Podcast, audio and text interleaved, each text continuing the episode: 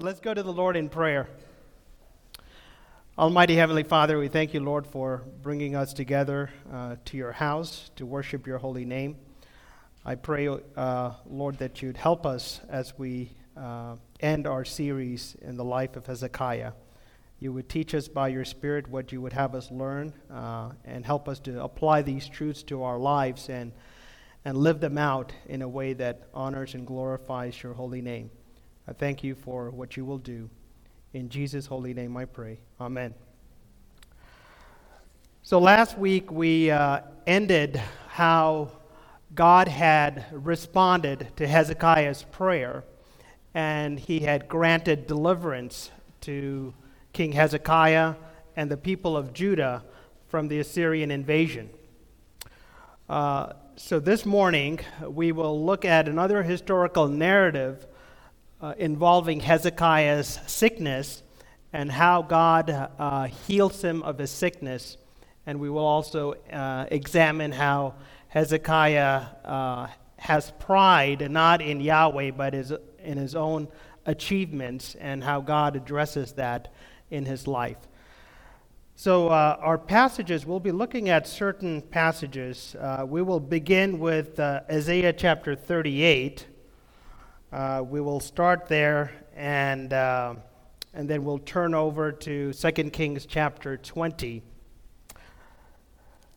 I do have an outline I've provided. Uh, we will follow that. Uh, there are uh, six main points in this outline. The first being uh, Hezekiah's sickness, Hezekiah's prayer in response to the sickness, and how God answers that prayer. And uh, after God heals him of his sickness, Hezekiah uh, pens a song of praise, and we will examine that.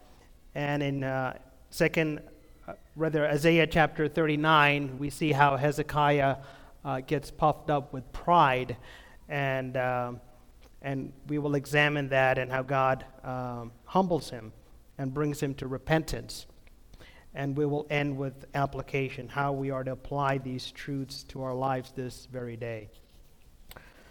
So let's uh, begin in Isaiah chapter 38, uh, starting in verse 1. In those days, Hezekiah became sick and was at the point of death. We will stop right there for now. Um, now, the, the words in those days refer back to the events that had transpired or that had been ongoing, namely the Assyrian invasion. Uh, Richard Pratt is one of the commentators that I, uh, that I examined or studied uh, his work. He says this temporal reference, that is, in those days, indicates that Hezekiah's sickness occurred during Sennacherib's invasion, as, as what was reported in the previous chapter. Uh, so the healing of the king took place while Hezekiah was under the Assyrian threat before uh, God delivers uh, the city from, uh, from being uh, conquered by the Assyrians. So let's look at the nature of the sickness that Hezekiah is afflicted with. Now, the language indicates that it has been an ongoing sickness. It's not something that came on overnight or over a short period of time, but rather that Hezekiah had been sick for a few days and had been seriously sick. And it got to the point that it became, becomes terminal, as uh, Isaiah would, would say uh, on behalf of Jehovah. Uh, the narrative tells us that he was at the point of death. Uh, and in 2 Kings chapter 20, verse 7, we're told that uh, the sickness was a boil. It's, it states that it was a boil. Recall uh, uh, back in Exodus when God had brought the plagues in judgment on the land of Egypt, uh, the sixth plague was boils. So Hezekiah's illness may likely have been a judgment from God uh, for his infidelity in preparation for war against the Assyrians. Uh, as and this is how one commentator saw this uh, this sickness. Uh, the messenger who brings this message is Isaiah, uh, none other than the prophet Isaiah, who has been uh, God's messenger to the royal court. And, uh, and Isaiah states this message from God rather succinctly, and objectively. He says, Thus says the Lord, set your house in order, for you shall die, you shall not recover. In prefacing his message with, Thus says the Lord, Isaiah is declaring that his message is divine and is, that it is prophetic in nature. And when Isaiah said uh, to Hezekiah to set his house in order, he wasn't particularly referring to setting his personal household in, in order. He was the king, he was the ruler of the entire nation of Judah. So the directive is to set the state of the affairs, the state of the kingdom in order, and to speedily appoint a successor who would uh, uh, take over the kingdom upon his demise. Um, and notice the double statement. He says, For you shall die, you shall not recover. So, you shall not recover is basically another way of saying you're going to die. So, there's a double statement indicating the absolute certainty of death. Uh, for he- King Hezekiah, he has no escape uh, from his imminent death. Let's pause for a couple of minutes to, to kind of uh, think about Isaiah's mindset. He, is, he has been the prophet in, uh, in the nation of Judah for several years by now. He had seen several kings, a few kings come and go. Uh, at the onset of his ministry, King, Hezekiah, uh, king Uzziah, a righteous king, had, uh, had died and he had been reigning, had reigned for 52 years. And after that, kings uh, Ahaz and Jotham had died as well. They were uh, both wicked kings. And, well, Jotham actually was, uh, was more of a godly king. So, uh, uh, Isaiah has have seen kings come and go, but the king of heaven, the high king of heaven, who had given uh, uh, Isaiah his heavenly vision upon, uh, at the time of his com- commission uh, knows that uh, sovereign God is king alone. He is constant in a, a state where human rulers, human kings come and go. And it must have been shocking to uh, Isaiah as he had uh, contemplated bringing this message to King Hezekiah he must have been uh, close to King Hezekiah, having uh, uh, ministered to him and having advised him for a number of years. But yet, uh, uh, I believe that Hezek- uh, Isaiah rather found comfort in God's sovereignty in the affairs in his ordaining and providential ruling over the affairs of human, rule, human rulers.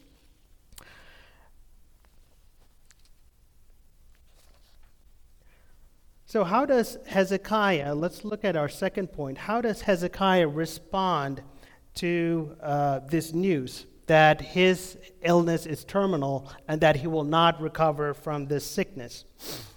We read that in verse 2 of Isaiah chapter 38. Then Hezekiah turned his face to the wall and prayed to the Lord. Now, turning his face to the wall could indicate a couple of things. He may have been so emotionally distraught that um, he did not want others in his presence to see him weep, to, to see the anguish and the distress that he was in. Uh, one commentator put it that he may have turned his face to the wall in the direction of the temple because he is readying himself to pray to the Lord. And this wasn't uncommon. In, uh, during the reign of King Jeho- Jehoshaphat, when uh, uh, the kingdom of Judah was threatened by, by enemies, King Jehoshaphat prayed, We will stand before your temple as your king and as your people and cry out to your holy name for deliverance. That's in Second Chronicles 20, verse 9. And also uh, Daniel, who come on the scene several centuries later, uh, when he prayed to the Lord, he always uh, uh positioned himself or turned towards uh, the direction of Jerusalem, where the temple was, where God had set himself uh, to dwell among his people, to be worshiped there. And it's remarkable that Hezekiah prayed. Uh, it, it would be only human for him to have gotten angry, embittered, and hardened his heart towards God. But we see here that uh, God has been at work in him. And this is the state of his heart. He remains faithful to God and is driven to the Lord in prayer in the hour of his death, in the hour of his greatest uh, affliction.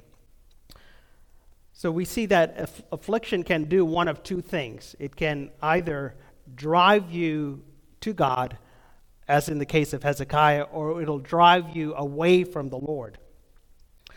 The Chronicle records, uh, referring to King Hezekiah, uh, referring rather to King Ahaz, Hezekiah's father, that in the time of his distress he became yet more faithless to the Lord.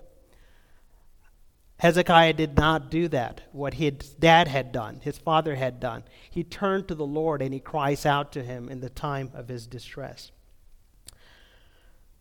So let's see how uh, what Hezekiah prays. How does he pray to the Lord? Starting in verse 3 prayed to the Lord and said, Please, O Lord, remember how I have walked before you in faithfulness and with a whole heart, and have done what is good in your sight. And Hezekiah wept bitterly. Hezekiah addresses Yahweh as Adonai, calling him Master or Lord. And he prays this. So, it, at first glance, it seems that Hezekiah is. Uh, being selfish, is being self centered. Uh, he come, comes across, he seems to come across as telling God that he ho- owes him for his righteousness. One commentator says that this prayer is, quote, characterized by its self centeredness and not its faith, end quote. So, if this was indeed the case for, of Hezekiah's prayer, that would have been a sinful prayer. And as we will sh- see shortly, God honors that prayer. And God would not have honored a prayer that was sinful and that w- did not give him glory.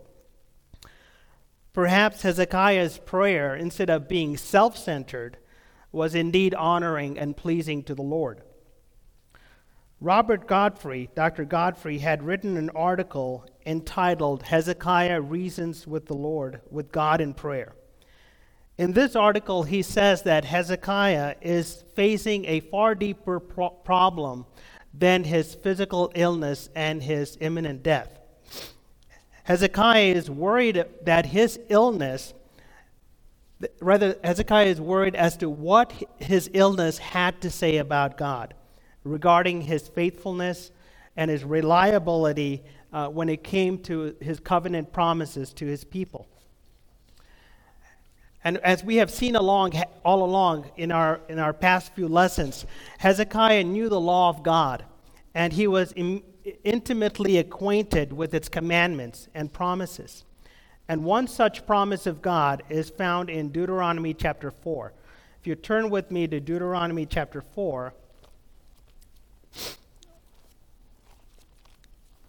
we will be looking at uh, verse 40.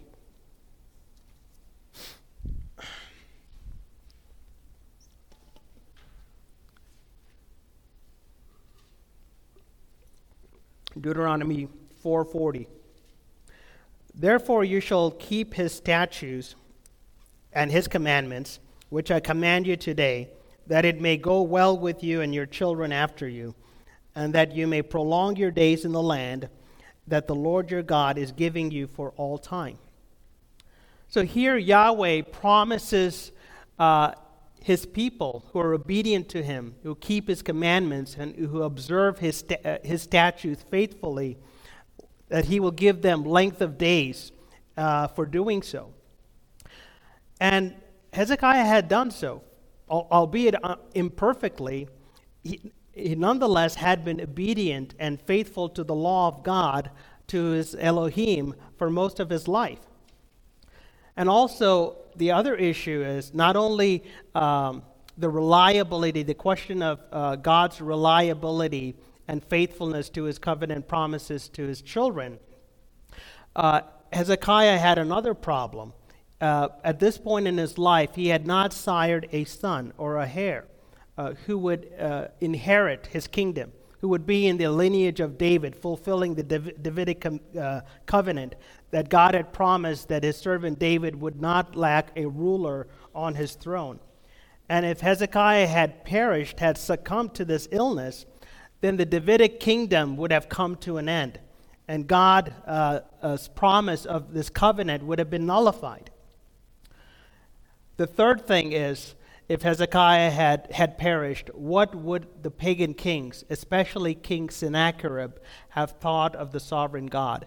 That his sovereign God, that this sovereign God had been unable to sustain and save the life of his anointed king, Hezekiah. So Hezekiah is a, bringing a suit on the basis of God's covenant promises.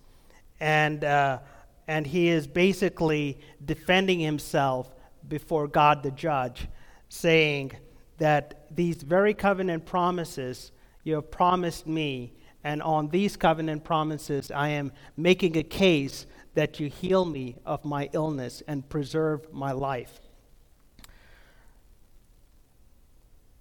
That brings us to our third point, which is uh, God's answer. How does God respond to Hezekiah's prayer? And we, uh, uh, we will look at that in 2 Kings chapter 20. So from Isaiah, we will turn to 2 Kings chapter 20, starting in uh, verse 4.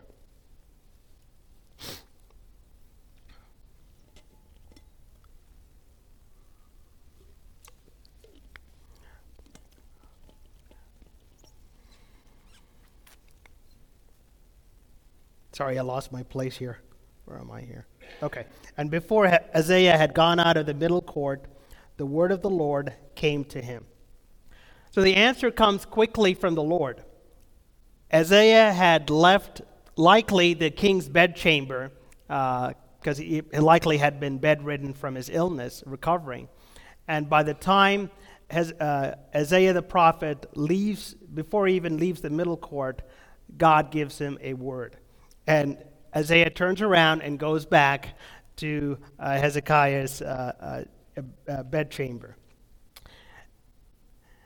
And in uh, notice what uh, Yahweh says here. He says, um,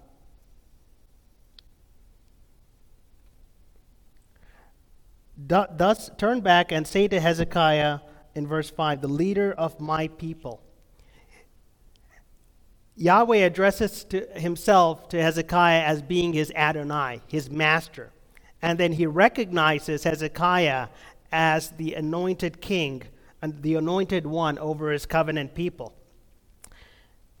And then he, he says, Thus says the Lord, Adonai, the God, Elohim of David your father. I have heard your prayer, I have seen your tears. Behold, I will heal you. Here, Elohim remembers the covenant that he had made with David, Hezekiah's forefather. He knows that Hezekiah is of the lineage of David, and that and God had ordained it to be so. It was in God's providence that Hezekiah was uh, uh, a descendant of David.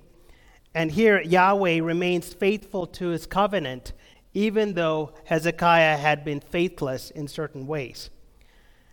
And here we also see God's tender heart. We see the heart of a Father God gushing over uh, the, uh, uh, the cry, the cries of his anointed child. He says, I have heard your prayer. Now, the words, I have heard your prayer, as I did some research or de- uh, did some uh, studying on this, there was only one other instance where uh, in Scripture where, ha- where I found these words specifically used in such a manner.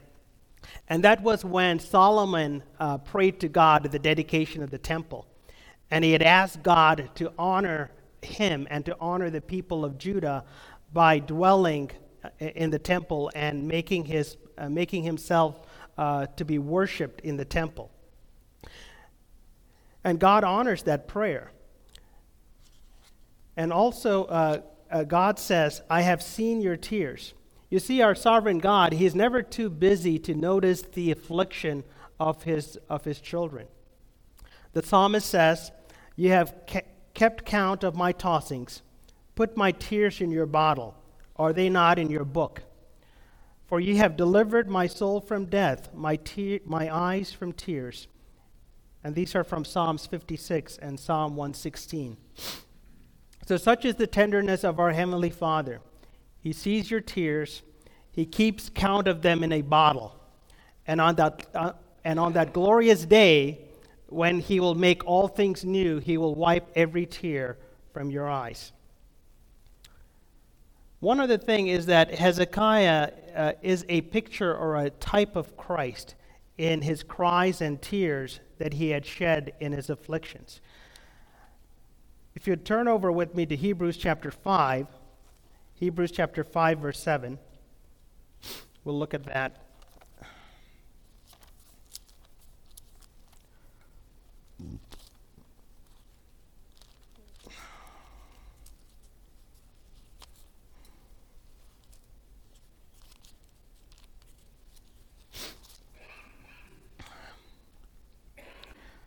Hebrews 5 7 says, In the days of his flesh, Jesus offered up prayers and supplications with loud cries and tears to him, to him who was able to save him from death, and he was heard because of his reverence. So when we cry and shed tears in the midst of our various trials, Christ can truly empathize with us, having done so himself in his humanity. He shed those tears and he cried those cries, cries in his flesh so that one day you and I will no longer do so. God goes on to say, again, uh, we're going back to 2 Kings chapter 20. God goes on to say in uh, chapter 20, verse 5 Behold, I will heal you. And God promises that Hezekiah will experience full and complete recovery from his illness. And he goes on, On the third day you shall go up to the house of the Lord, and I will add 15 years to, her, to your life. So, the 15 years that God adds to Hezekiah's life, the second lease that God provides to Hezekiah's life, scholars believe that during this time period is when Hezekiah sires a son and calls him Manasseh, who would come on the, on the throne and rule for 55 years. Hezekiah promises, uh, uh, God, sorry, promises Hezekiah not only healing and recovery and allows him to sire a son during the uh, second lease uh, of uh, life, he also promises that he will deliver him and this city out of the hand of the king of Assyria and I will defend this city for my own sake and for my servant David's sake. So there's another case to be made here that what God says about it, uh, delivering Hezekiah and the people from the Assyrians and defending the city of Jerusalem, that Hezekiah's illness indeed occurred during the time of the Assyrian invasion, or at least leading up to the Assyrian invasion. So uh, Yahweh not only extends the life of the king, but he also extends the life of the kingdom. He extends the life of the covenant community, the nation of Judah. And he does so for his own glory because of his faithful, faithfulness to his covenant with David, that his kingdom will be established forever. And this is a shadow of what God will ultimately accomplish spiritually through his greater Son of David, Christ Jesus our Lord in his atonement for our sins. And a cake of fig, uh, Isaiah instructs Hezekiah to have his physicians apply a cake of figs um, to, uh, to the boil to help with the healing. Now, God is sovereign, but God uh, uh uses human means to bring about healing. And in this case, uh, uh, sovereign God allows uh, Hezekiah's physicians to intervene and use this cake of, fi- cake of figs to bring about to aid in the healing and recovery of Hezekiah. Let's continue uh, and look at uh, verse, verse 8 And Hezekiah said to Isaiah, What shall be the sign that the Lord will heal me, and that, shall I, that, and that I shall go up to the house of the Lord on the third day? So here, uh, uh, Hezekiah asked for a sign of the Lord for his healing. And he's not alone in this. Uh, previous uh, uh, biblical characters had done so as well. Uh, God had given Moses a couple of signs, two signs, validate, confirming to him that he is Yahweh and he is commissioning him to go as his messenger of deliverance uh, to Pharaoh and to the people of Israel.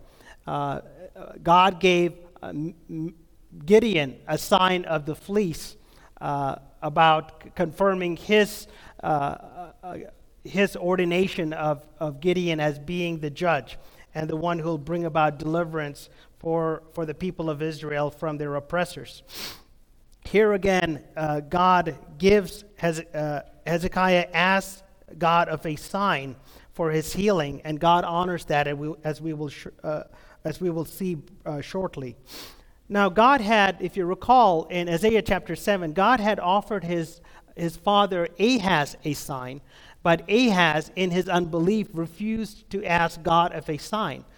But God, nonetheless, gives one of the greatest signs to King Ahaz. Uh, when Ahaz was surrounded and threatened by his enemies, uh, that God indeed would deliver them. And God gives the sign of a, a virgin bearing a sign, a son, a sign of the sign of Emmanuel, bringing about deliverance from the greatest of enemies. Now, while his father Ahaz refuses God uh, of a sign because of his unbelief, Hezekiah, by faith in Yahweh, asked, boldly asked God to give him a sign to confirm his healing. And the sign that, that God gives to Hezekiah, he says, and Isaiah said, this shall be the sign to you from the Lord, and that the Lord will do the thing that he has promised. Shall the shadow go forward ten steps, or go back ten steps? And, and, and Hezekiah answered, It is an easy thing for the shadow to lengthen ten steps. Rather, let the shadow go back, t- go back ten steps. And Isaiah the prophet called to the Lord, and he brought the shadow back ten steps, by which it had gone down on the steps of Ahaz. Now, it is believed that this um, sign involves a staircase that his, that his father Ahaz had constructed. And it was a rudimentary way of, um, of keeping track of time, of uh, ascertaining what time of the day it was. So it was on this, uh, this architectural uh, design or architect, piece of architecture that the Lord grants this sign to, Ahaz, to Hezekiah in moving this, uh, taking back the shadow 10 steps.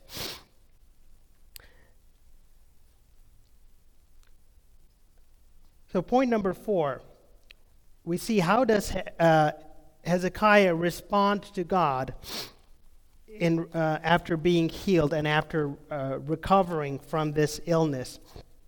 We're going to go back to Isaiah chapter 38. I'm going to be work, uh, looking at uh, starting in verse 9. How does uh, Hezekiah respond? Verse 9 A writing of Hezekiah, king of Judah, after he had been sick and had recovered from his sickness. Now, this is what Hezekiah pens here in the following verses is considered a miktam. And uh, there are other miktams in the Psalms. Psalm 16 and Psalms 56 to 60 are miktams that have been attributed to King David.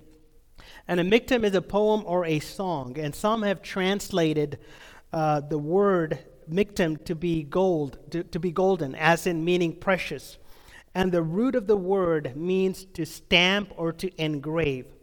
Hence, a miktam is regarded as a composition that is so precious to be, uh, uh, as to be worthy to be engraven or to be preserved permanently on a tablet. Let's look at the miktam itself, starting in verses 10 and 11. I said, In the middle of my days, I must depart. I am consigned to the gates of Sheol for the rest of my years. I said, I shall not see the Lord, the Lord in the land of the living. I shall look on man no more among the inhabitants of the world. So verses 10 and 11 are the two uh, are the first two verses of this miktam. Here Hezekiah recalls a period of time when he had been oppressed by this illness. He had uh, been fearful of death, and he had not yet gotten news from the Lord, promise of healing from the Lord as of yet.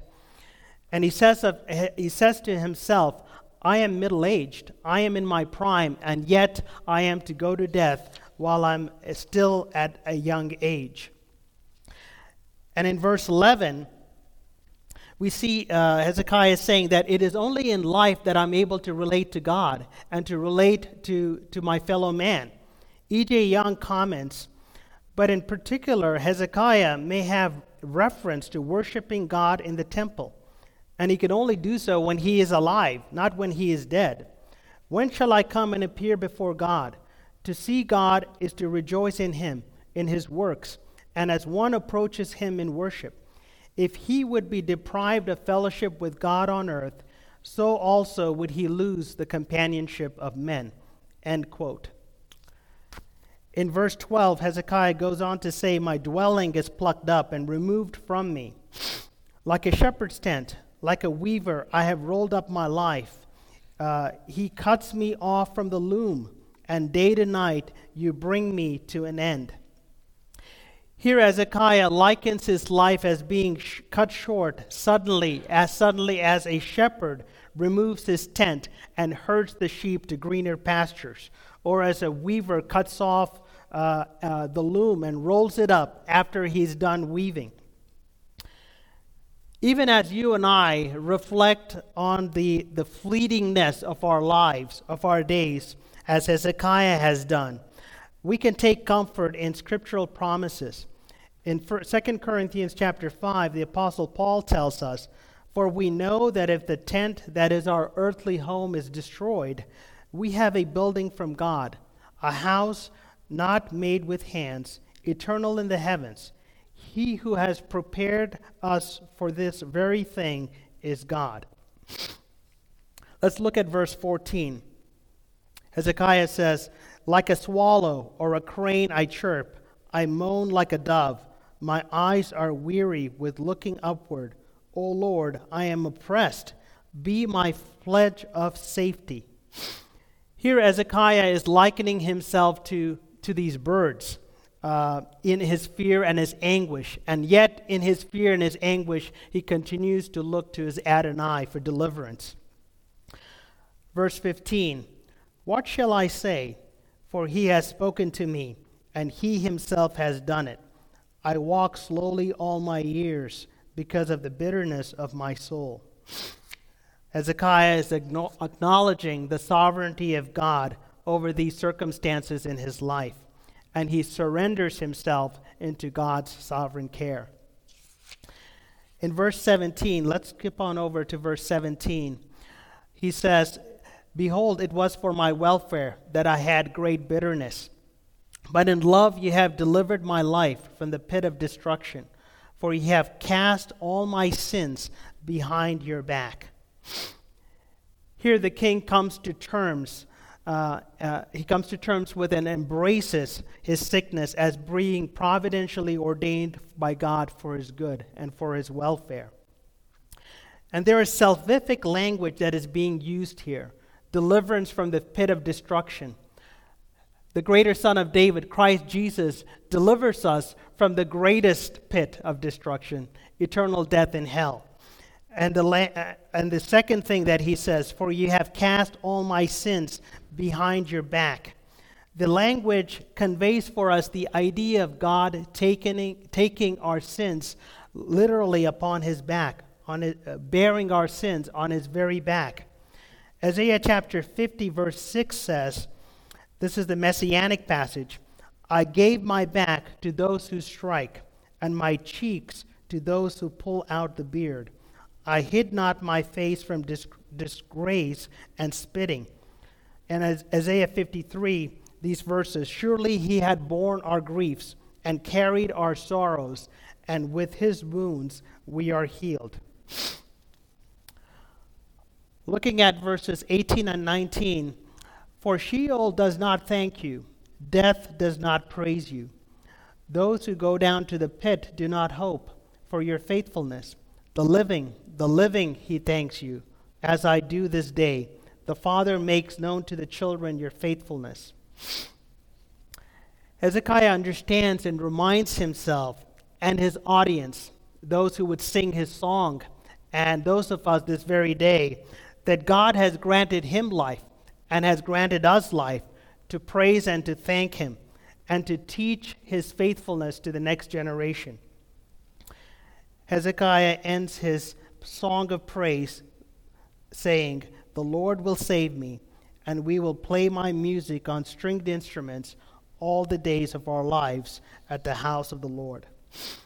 Hezekiah finally finds assurance that his Adonai will indeed extend his life and that he will worship him among God's people in his holy, holy temple as long as he lives. Let's, that brings us to our fifth point, which is Hezekiah's pride. And, and soon after his, uh, after his recovery, at some point after his recovery and healing from his illness, uh, the king of Babylon in uh, uh, Isaiah chapter 39, verse 1, Merodach Baladan, the son of Baladan, sends envoys to uh, King Hezekiah. And Hezekiah welcomes them uh, to his kingdom. Now, the Babylonian uh, envoy may have some political motives. They may be vying for an anti Assyrian alliance with the nation of Judah, or they may just have been uh, uh, scoping out the kingdom to ascertain, you know, the power and wealth of the nation of Judah. Or it could have been both. And likely, King Hezekiah may have the same thing in mind a political alliance, and also he's wanting to, uh, to ascertain how strong of a, an ally or an opponent uh, this Babylonian, Babylonian Empire might be. So, in this narrative, we won't have the time to read it, uh, but I'll surmise it for us. Hezekiah shows off the treasures of the kingdom to these Babylonians. And in doing so, Hezekiah takes pride in himself and his possessions rather than, rather than in the Lord his God, who had steward, stewarded him with his kingdom and with all these treasures and possessions. And we read that Isaiah uh, is sent again to as God's spokesman to King Hezekiah and renders God's judgment on Hezekiah's offspring for his pride. The judgment being that the nation of Judah will ultimately be conquered by these very same Babylonians with whom he, he has welcomed and opened his kingdom. Um, but even in judgment, God shows mercy and stays his hand of judgment on Hezekiah Hezekiah himself will not experience this conquest, but let, rather the conquest will occur a hundred years after the end of his reign. His offspring will nonetheless will experience this judgment from God. The chronicler says this of Hezekiah after his pride and the pronouncement of God's judgment. But Hezekiah humbled himself for the pride of his heart, both he and the inhabitants inhabitants of Jerusalem, so that the wrath of the Lord did not come upon them in the days of Hezekiah. I have three points of application for us from uh, the, this historical narrative. The first point is the brevity of our lives. We ought to realize the brevity of our lives and strive to live wisely, glorifying God in how we live it. Moses prayed in Psalm chapter 20, verse 19. So teach us to number our days that we may gain a heart of wisdom. The second point of application is that we ought to uh, understand and embrace God's sovereignty, not only in the afflictions that He ordains in our lives, but the healing that He provides in those aff- afflictions. Uh, turn with me to Hosea chapter 6. We'll look at that quickly. Hosea chapter 6, verses 1 and 3. It's right before, after Daniel and before Amos. Hosea, chapter 6. He says, Come, let us return to the Lord, for he has torn us, that he may heal us. He has struck us down, and he will bind us. Verse 3 Let us know, let us press on to know the Lord. He is going down out as sure as the dawn. He will come to us as the showers, as the spring rains that water the earth. So God is sovereign in his afflictions that he ordains, and is sovereign in the healing that he provides uh, for those afflictions in our lives. So we ought to turn to him and to cling to him as, as Isaiah had done so and setting that example for us. Last point of application is that we ought to pray, prayerfully guard our hearts against the sin of pride. It is innate in us, that is part of our human nature. Uh, Proverbs warns us that pride goes before a fall. And we have the example of Christ given to us uh, by Apostle Paul in Philippians. He says, Have the mind of Christ when it comes to humility, who emptied himself of his heavenly glory and took on the form of a servant and was obedient to the point of death, even death on a cross.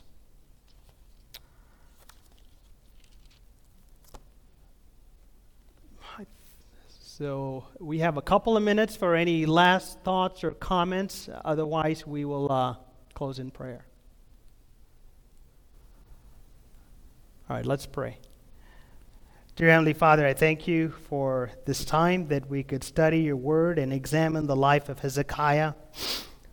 Lord, grant us the mindset and a heart uh, to number our days and to look to you in our afflictions knowing that you are sovereign over them and that you're sovereign over the healing that you provide when we look to you in prayer. And I pray that you would also guard our hearts from the sin of pride, and we will look to Christ, your Son, and emulate him in being humble and, and uh, being worshipful in, uh, in how we live our lives. Continue to prepare, prepare our hearts as we worship you uh, in the next hour. We thank you and we love you. In Jesus' holy name, amen.